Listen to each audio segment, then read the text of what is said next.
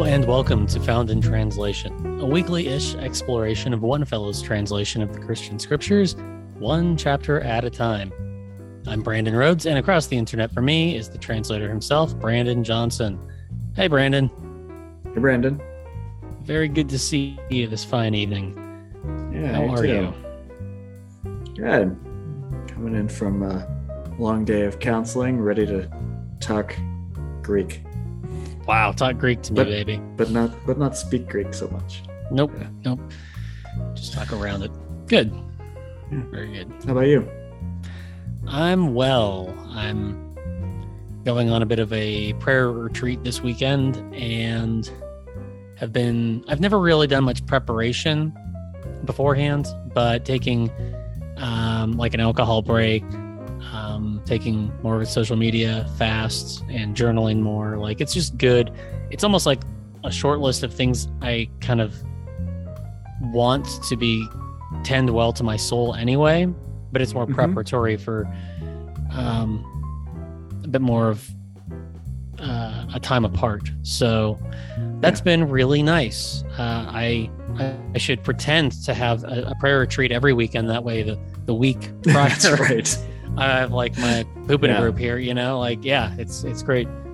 Uh, so that is the answer to the question of what are you drinking, which is I'm just having tea tonight. Yeah, I mean that's a real answer. It's a grown-up beverage too. hmm hmm Some sort of herbal herbal something. How about you? yeah. I got a martini tonight. Very good. Oh, and you don't have any uh no olives, no onions, nothing. no, I tend anomalous. to do the well. What would be lemon peel would be the appropriate garnish for what I have here, but I didn't. so no garnish. Good talk. yeah. but I do really like the the like most garnishes to me are, are just kind of extra, don't really do much. But a lemon peel in a martini actually really does add a, a like aroma element to it that changes the flavor. Yeah. I like I like the olive at the end of a martini more at the end than during. Like I like the flavor it adds, but I Mhm. really like having the martini soaked olive at the end. Mm-hmm. That's how I feel about Manhattan soaked cherries at the end. Of, you know, you know. Like, yeah. Well, after that rousing conversation, let's see if we can outdo ourselves. I bet we can. Uh, um, so we're we're talking this week about Matthew chapter 25, just 25. We are caught in a bit of a bind with this chapter. There's not there's not a lot of fodder uh, for conversation in this chapter, at least as far as translation goes. Some of the preceding decisions may show up here, but in terms of like our usual format of picking out four or five words, it's not as easy here. Now, you usually we say, okay, let's loop in the next chapter. Here's the thing, Brandon, how many verses long is chapter 26? 75, I think. It's it's long. Yeah, yeah. Real long. that's for those who don't normally pay attention that's that's at least double what's usual so in, in addition to a few key ideas in 25 rather than looping in part of 26 we're going to take a bit of a scenic route to explore some more damn it this word's been ruined now but meta themes surrounding um, Mhm. zuckerberg uh, uh, you know, we want to hit on some of these more meta themes that are in Matthew generally and in these chapters in particular. So, you know, first, let's do the usual run through of noteworthy translations that we're going to cover this episode. We're going to cover in 25, verse 1, unmarried girls. In 25, 2, we're going to cover short sighted and foresighted um, with footnotes A and B. And then all the way towards the end, verse 34 with footnote G. There's this language of praised versus blessed versus spoken well of. We're going to uh, conclude on before we hit a, a few of these bigger themes. So if you haven't had a chance to read Brandon's translation, please take your time, read through it. If you only want to read the verses that these words are going to be in, don't worry, there's only three of them. Uh, and do check out the footnotes. Go ahead and give it a read. We'll be here.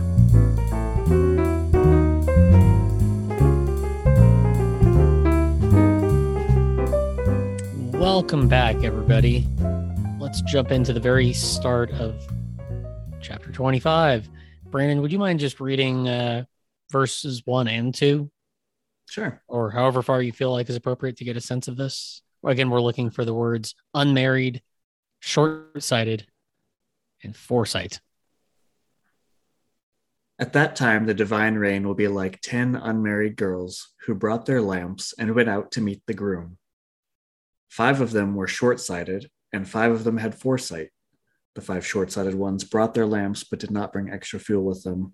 The ones who had foresight brought flasks of oil, olive oil, with their lamps. So, one of the first words that we engaged in this project was uh, unmarried girls or unmarried Mhm. women.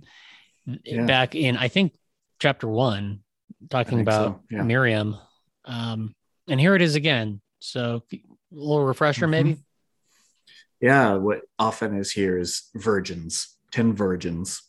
And as we talked about all those many chapters ago, uh, it could conceivably mean that, but what it really means is like a teenage girl who's not yet married. Like it's it's it's the equivalent of mademoiselle versus madame in in French. It's uh, like equivalent to the English word maiden, which is now outdated, outdated, but it's that's what that means. It's a girl, And- Mhm.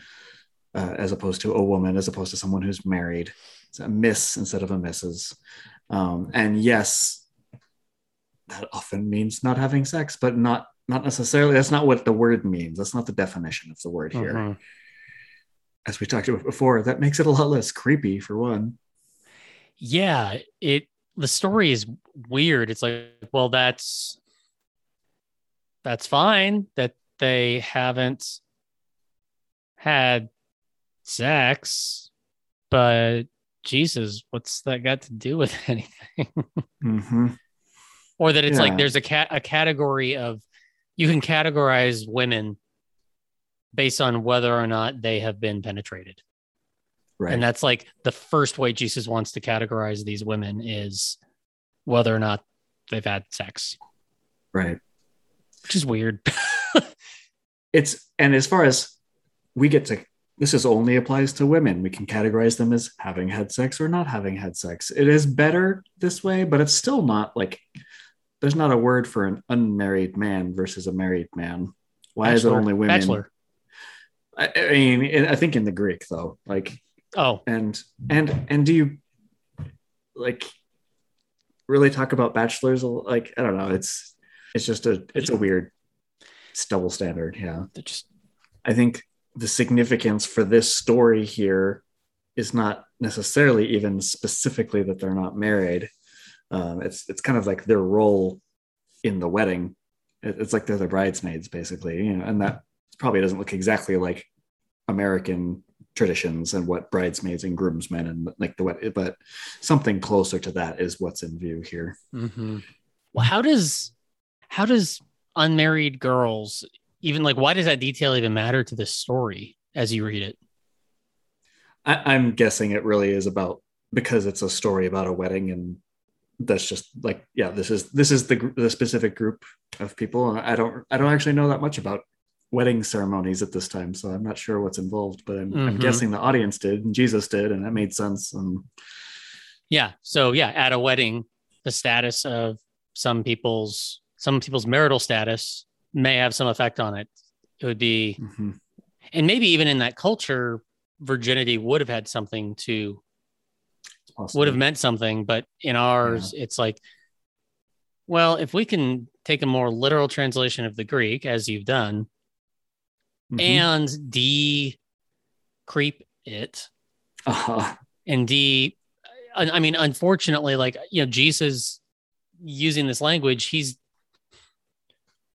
he's not patriarchal. He lives in a patriarchal culture, like we do. but at least we can make sure the translation isn't feeding um, patriarchal taxonomy of femme people. You know, Right. Yeah. What just just struck me is that while the kind of social status is mentioned here, they all share the same status, and what ends up setting them apart from each other is something about how they're living, how they're responding to circumstances, not about yeah, some innate quality about them, um, which really fits really well with with Matthew and what Jesus has been saying through this whole thing.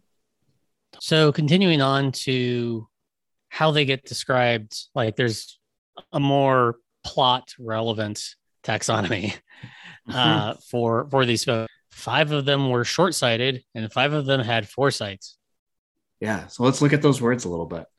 It was kind of fun to, to play with these. There's one other section where these two these words are paired, um, Oh, and that's back way back in the Sermon on the Mount. But let me read the the footnotes a little bit here first and give some context. yeah. So yeah, it's the, the same word is translated as short-sighted in Matthew 7:26. Another way to possibly translate it might be careless. Um, and then the one that's I- has having foresight, it's also translated that same way in 7 verse 24.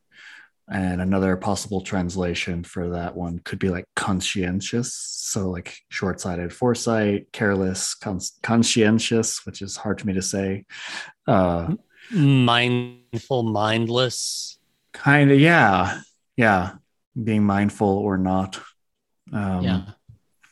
thoughtful or not um the same word shows up in the previous verse uh for that one for the the having foresight of being conscientious Uh-huh. in chapter 24 verse 45 it's talking about one of the enslaved workers in a parable who is faithful and conscientious and the master has put him in charge over the household Oh, okay.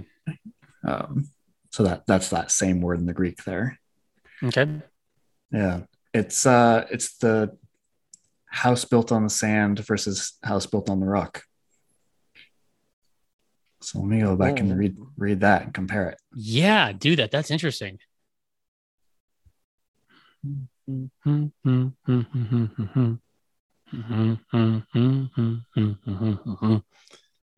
Okay, there's a lot of parallels here. I'm gonna I'm gonna read this whole little paragraph. It's not super long. Uh, not everyone who calls me ple- calls pleadingly to me, Lord, will participate in the divine reign, but only whoever carries out the vision of my Father who is in heaven. Someday, many people will plead with me, Lord, didn't we prophesy by your authority and banish demons by your authority and do many powerful things by your authority? Then I'll say openly to them, Get away from me. I don't know who you are. Your efforts have nothing to do with the Torah. Therefore, whoever hears the message I'm giving and acts on it will be like a person who has enough foresight to build their house on rock. The rain fell, and there was a flood, and a high wind blew and beat against their house, and it didn't collapse because its foundation had been built on rock. And whoever hears the message I'm giving and does not act on it will be like a person who is short sighted enough to build their house on sand. The rain fell, and there was a flood, and a high wind blew and beat against their house, and it collapsed, and it was totally demolished. What's interesting putting these verses in chapter 25 in their context is because their chapter 25 ends with comparisons about how do we tell who's genuinely been living as part of the divine reign, been pleading with Jesus or not. Yeah, it's very similar kind of rhetoric, but it gets into a lot more detail. So those who are in, he says, you see, I was hungry and you gave me something to eat. I was thirsty and you gave me something to drink. I was an immigrant and you welcomed me in. I was naked and you gave me clothing. I was sick and you cared for me. And I was in prison and you came to me. And Hmm. the people who are talking are confused and they ask him about it. Um, and he says, Honestly, I'm telling you, as much as you did for one of these who are least respected, yet are my family, you did for me. And then he says, and here's that get away from me language again. He says, then he will say to the ones on his left, Get away from me, you who are denounced, and into the age long fire prepared for the false accuser and his messengers. You see, I was hungry and you didn't give me anything to eat. I was thirsty and you didn't give me anything to drink. I was an immigrant and you didn't welcome me in. I was naked and you didn't give me clothing. I was sick and in prison and you didn't care for me. And then the same question, when did we do that? And he said, when you did it, didn't do any of those things for the people who are least respected, you didn't do it for me. Mm. So I think this uh, this chapter 25 here, I think we, we talked when we're doing Sermon on the Mount discussions, how that kind of ends up serving as sort of a template, sort of a blueprint for the whole book of Matthew in a lot of ways. And I, I think this chapter is kind of expanding on that part of Matthew 7 in the Sermon on the Mount. Yeah, there's certainly an echo that it's like multi-layered hmm. mm-hmm. in fact this whole section of chapters 23 through 25 really parallels chapters 5 through 7 in a lot of ways um, mm-hmm. but, yeah he's denouncing the the path of violence and pride in 5 through 7 mm-hmm. and here he's just giving image after image parable after parable mm-hmm. of warning. Like if you don't go the way of active peacemaking and humility and a different kind of courage, all going to come crashing down. Like if you embrace violence, there's not going to be one stone left mm-hmm. on top mm-hmm. of the other at your favorite place. Yeah. What matters most to you will be yeah I think that's a perfect segue into the the short sighted and having foresight pieces. Mm-hmm. The Pharisees and the Bible scholars, as are the audience here in 23 through 25, their goals, at least their stated goals, probably even the goals that they believed they had for themselves, are not bad. They want to not be oppressed by a foreign military occupation. Right. They want to obey scriptures. Uh, they they have a lot of goals that are good goals, and even on a personal level, they want security, just like we all do, and that's that's really what pursuit of like personal power and and wealth mm-hmm. and and resources mm-hmm. is. It's just really out of balance, you know. Yeah. Um, yeah.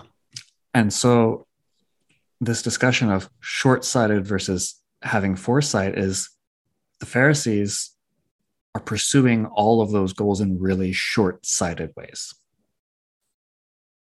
Mm-hmm. We use violence, we use force, we use shame to make people fall in line to reach these goals right now because that's all we can think about is right now.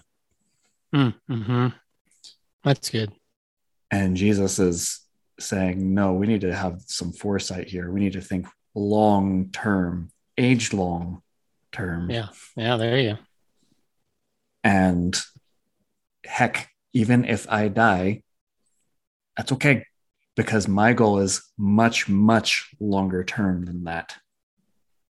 And so having immediate relief from foreign oppressors, immediate relief from anxiety about am I going to have enough to be taking care of myself? Immediate relief from like, hey, people aren't following the rules. What if God's mad at us? Like, yeah, that's that causes trouble. That causes problems. That that causes the exact hardship that they're thinking they're avoiding. Mm-hmm. And but the long term of selflessly seeking good for those who need it most, for those who are most often dismissed. Um, really prioritizing things upside down from how everyone else does it. That's long term thinking, like yeah. eternal thinking. Mm-hmm. And, and I think that's what's in view here in the, with these particular words. Like there's always a further horizon, a bigger horizon. It's not just this moment right now, which I mean, it's like that's not to downplay the suffering that they were going through. Like the mm-hmm. Romans were assholes. They were lining up hundreds at a time of Jews and crucifying them along the road. Mm-hmm. Like it, that is some Game of Thrones terror, horrible, horrible, horrible stuff. That Jesus's people were right to call it this evil and problematic and wrong and long for liberation. Jesus' goal wasn't to beat the Romans because you can't truly beat the Romans with violence. You just become the Romans at that point. Darkness cannot drive out darkness, only light can do that. Mhm. I heard it said. So Jesus' goal was not to beat the Romans. Jesus' goal Mhm. was to promote life, Yes. some a, a world in, that was designed to produce and flourish life at its most for everybody. Mhm. When it's about competition, somebody has to lose, and that's not the kingdom of heaven. That's not the divine No. reign. That's not jubilee. It's No, only the traject. Yeah. yeah, it's only if everybody benefits. Preach. Yeah, like if the long arc of history bends towards divine union, individually, corporately, cosmically, you don't find divine, you don't find union with the divine that Jesus knows and calls Abba through violence because Abba is not violence. God is not violence. That is, God will bear with and suffer with and as as part of the that's what it means for God to be God, not just oh well, I'll blow up the bad guys. Like we want the bad guys to cease being behaving badly, to use the moral binary language here. Um, yeah.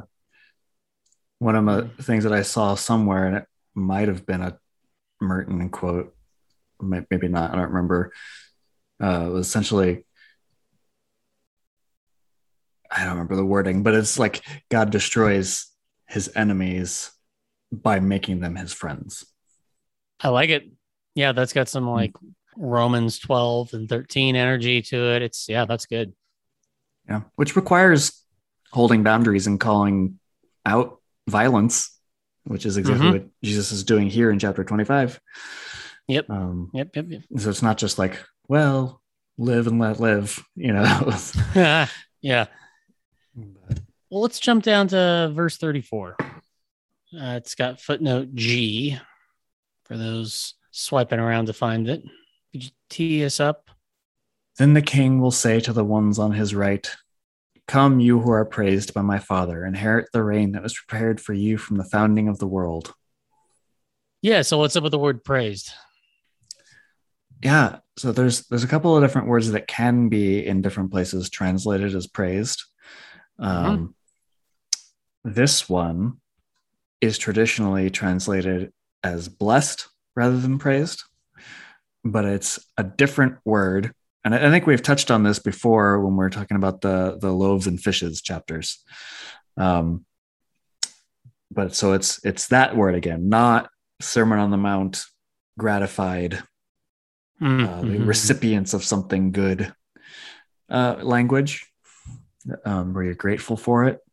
Um, this is eulogeo, like where we get eulogy. It's Oh, it's compound word eu is the word for good or well, and logeo like logos like word or speech. Uh, lo- lego to speak.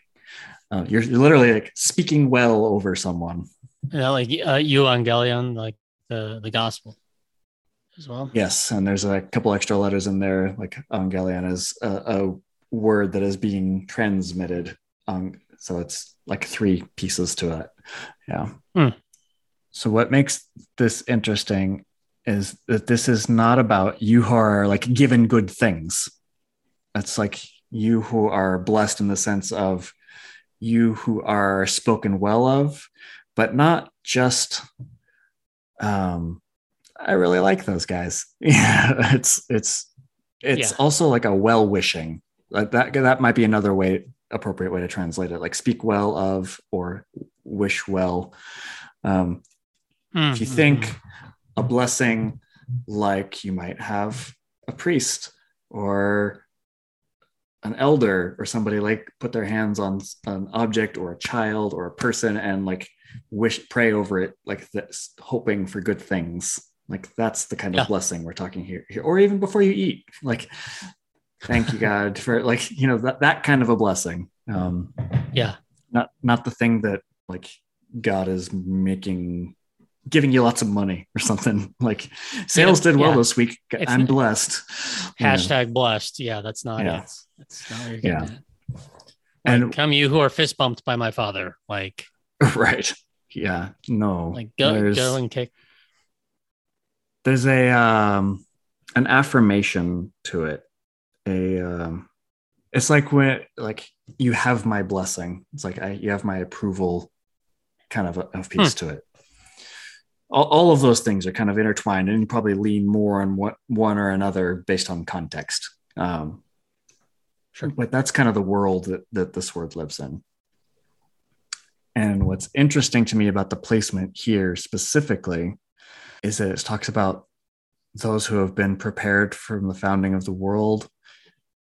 And it's talking about, if you go back a couple of verses, this is all the people groups, all nations, like every every group of all humans everywhere will be gathered in his presence. And then fast forward Uh, he's speaking to them to at least some of them like but not by group. It's like within each group there are some on the left some on the right. You who are praised by father prepared before the founding of the world and it makes me think of genesis Mhm. it's the same greek word in the greek translation of genesis in the septuagint Oh, where god makes a promise to abraham aha. Like, uh, through you, I will bless the nations. I will. hmm which i would translate as people groups like i will bless all Yeah. the people groups Mhm, mhm. That's the same Greek words there. Huh. Yeah, there's so there's a it's reasonable to assume that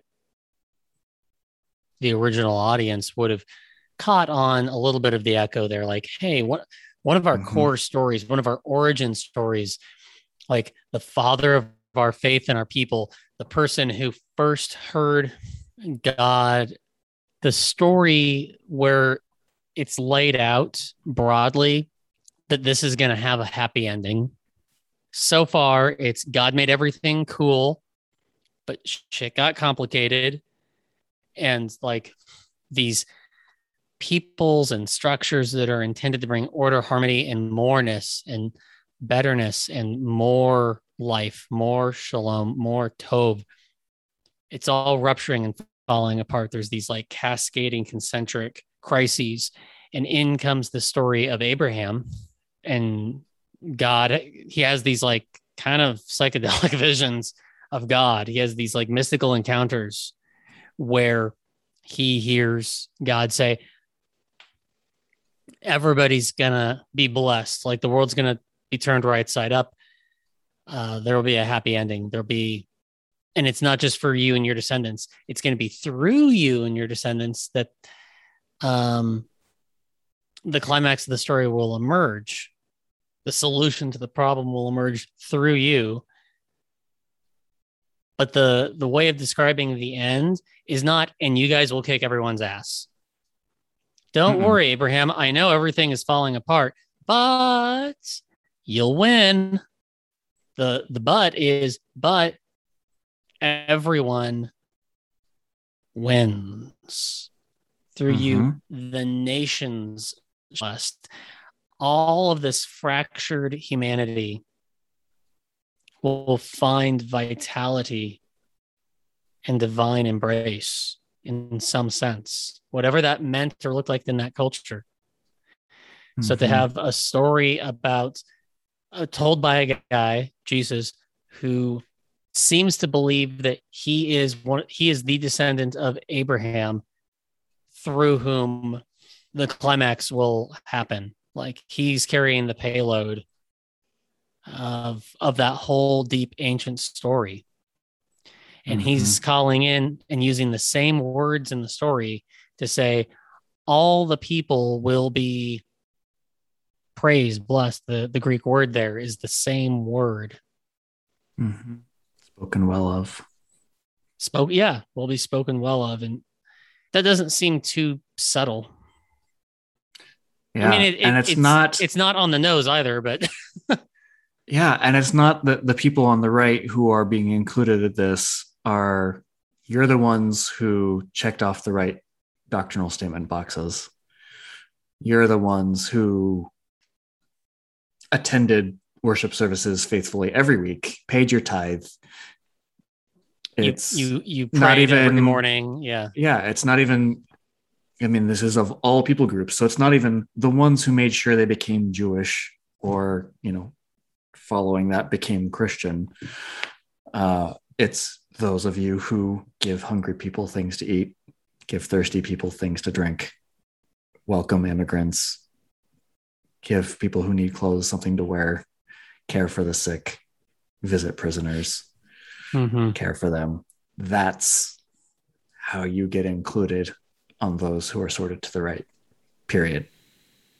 And that really makes me think about some of the process that I was going through here. As we're going through all of Matthew, I keep finding Hebrew Bible reference after Hebrew Bible reference after Hebrew Bible reference. And it's it's like, oh wow. And some of them are direct quotes. And these few chapters here don't have a lot of like direct quotes like a whole verse or a whole sentence being quoted. Uh, but like we just saw, there are specific single words or specific ideas that keep getting clustered in ways that feel really meaningful. Like this isn't a Genesis quote per se, but it's really hard for me to believe that Jesus didn't have Genesis in mind and Abraham and and that story in mind here. Yes. Um, and that same thing felt really weighted. I don't know what what the word weighted means there. It felt there's it felt like there has to be something here with this the verse 35 and 36 that's that's coming from Hebrew Bible somewhere. It just feels like I can feel it, you know. Mhm, mhm. um, and there isn't a direct quote but as i started flipping around doing searches for spec- words in here and trying to figure out what what am i looking for here what am i sensing uh, it, it led me to isaiah Mhm. um, which is not super surprising that you, you can find in a lot of sources the fact that people know Jesus had a particular fondness for Isaiah. Like that's that's not sure a new did. idea. Yeah. But this led me to chapter 56 specifically. I'm going to pull it up in the New Jerusalem Bible because I really love what New Jerusalem Bible has done with Isaiah. So here's Isaiah 56, or at least part of it. Um, this is from the New Jerusalem Bible translation. Mhm. Um, it says, Thus says Yahweh, make fair judgment your concern, act with justice, for soon my salvation will come and my saving justice be manifest. Blessed is anyone who does this, anyone who clings to it, observing the Sabbath, not profaning it, and abstaining from every evil deed. No foreigner, immigrant, adhering to Yahweh should say, Yahweh will utterly exclude me from his people. No eunuch should say, Look, I am a dried up tree. For Yahweh says this to eunuchs who observe my Sabbaths and do to and choose to do my good pleasure and cling to my covenant, I shall give them in my house and within my walls a monument and a name better than sons and daughters. I shall give them an everlasting name that will never be effaced. And as for foreigners who adhere to Yahweh to serve him, to love Yahweh's name and become his servants, all who observe the Sabbath, not profaning it and cling to my covenant, these I shall lead to my holy mountain and make them joyful in my house of prayer. Their burnt offerings and sacrifices will be accepted on my altar, for my house will be called a house of prayer for all peoples. You are Yahweh who gathers the exiles of Israel, declares, There are others I shall gather besides those already gathered. Oh, man. I do like that ending translation there. That's good. Yeah. So foreigners and eunuchs, according to Torah, are not allowed inside the tabernacle or later the temple. And Isaiah prophesied that God says actually they're very welcome there because it's not about these physical things, these like innate differences of what like ethnicity or ability status, physical condition, gender. None, none of these things that are how people categorize people as better than or less than mm-hmm. have anything to do with who's welcome in God's presence. Right. It's do you treat people well? do you feed the hungry, give something to drink mm-hmm. to the sick, welcome the immigrant? Like that's what makes the difference. Not any of these other things.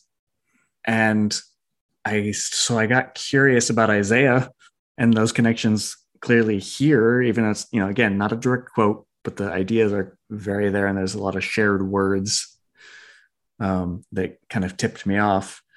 And it's really throughout all of Isaiah, but there's a really concentrated set of connections in Matthew 23 through 25 and Isaiah about 49 or so to like 60 61 somewhere in there.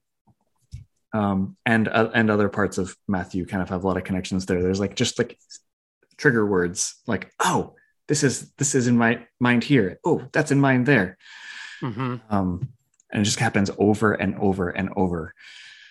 Um, and and i discovered that by really wrestling with this section here of the hungry and the thirsty and the immigrants and and like there's got to be a connection. And so i started flipping through pages and different resources and trying to figure it out. I'm like i see another connection. Oh i see another one. Oh it, it's it's there. This is amazing. And i got excited. Um, and i probably sent you a whole bunch of messages as i was experiencing it um, yep yep yep that tracks and, and so what kind of started to, to, like clarify me is clearly Isaiah is um, unfaithful and doesn't know his Bible and hmm. should be kicked out of the the, the hmm. church, the synagogue, the uh, because he's explicitly contradicting Torah. In exactly the same ways that Jesus explicitly contradicts Torah. And just like Jesus in chapter five, it's not about trying to do away with Torah. It's about trying to clarify this was the heart of what Torah meant the whole time. And all of these other like little details that you're getting hung up on are not the point. Yeah, they matter, but you should have not neglected the weightier matters of mercy, mm-hmm. justice, and compassion. Keep keep measuring out your tithe and cumin and mint, but Right. Yeah. Go back to chapter also, 23. straining out. Have a sense of have a sense of scale. Yeah, straining out gnats and swallowing camels. That's it. Um, yeah. So now forming how I understand Jesus's understanding and use of the Hebrew scriptures as a whole throughout Matthew and the other gospels um, is I get it now. Like there are different schools of thought in Jewish teaching at this time in history. And Jesus is clearly referencing some of those. Uh, in the Sermon on the Mount, he talks about the eye is the lamp of the body, and it's talking about greed. He didn't make that up. That's found in the Mishnah, some Jewish writings that predate Jesus. Um, you referenced one, I think was it last week, um, about where two or three are gathered, um, right. Where Jesus changes it but it's a clear reference. Mm-hmm. Um, so Jesus is, I'm, I'm, I'm sure he had some original sayings, but the point is that his larger flow of thought is not coming out of nowhere. He's part of an ongoing tradition. Mhm. and he's clarifying it he's expanding it he's central to our understanding of it but it's it's not just like people didn't get it for 2000 years and all of a sudden they get jesus gets it and changes everything It- it- yeah. there's a development that's happening along the way and isaiah is a central part of that development jesus is a teacher in the school of isaiah Yep.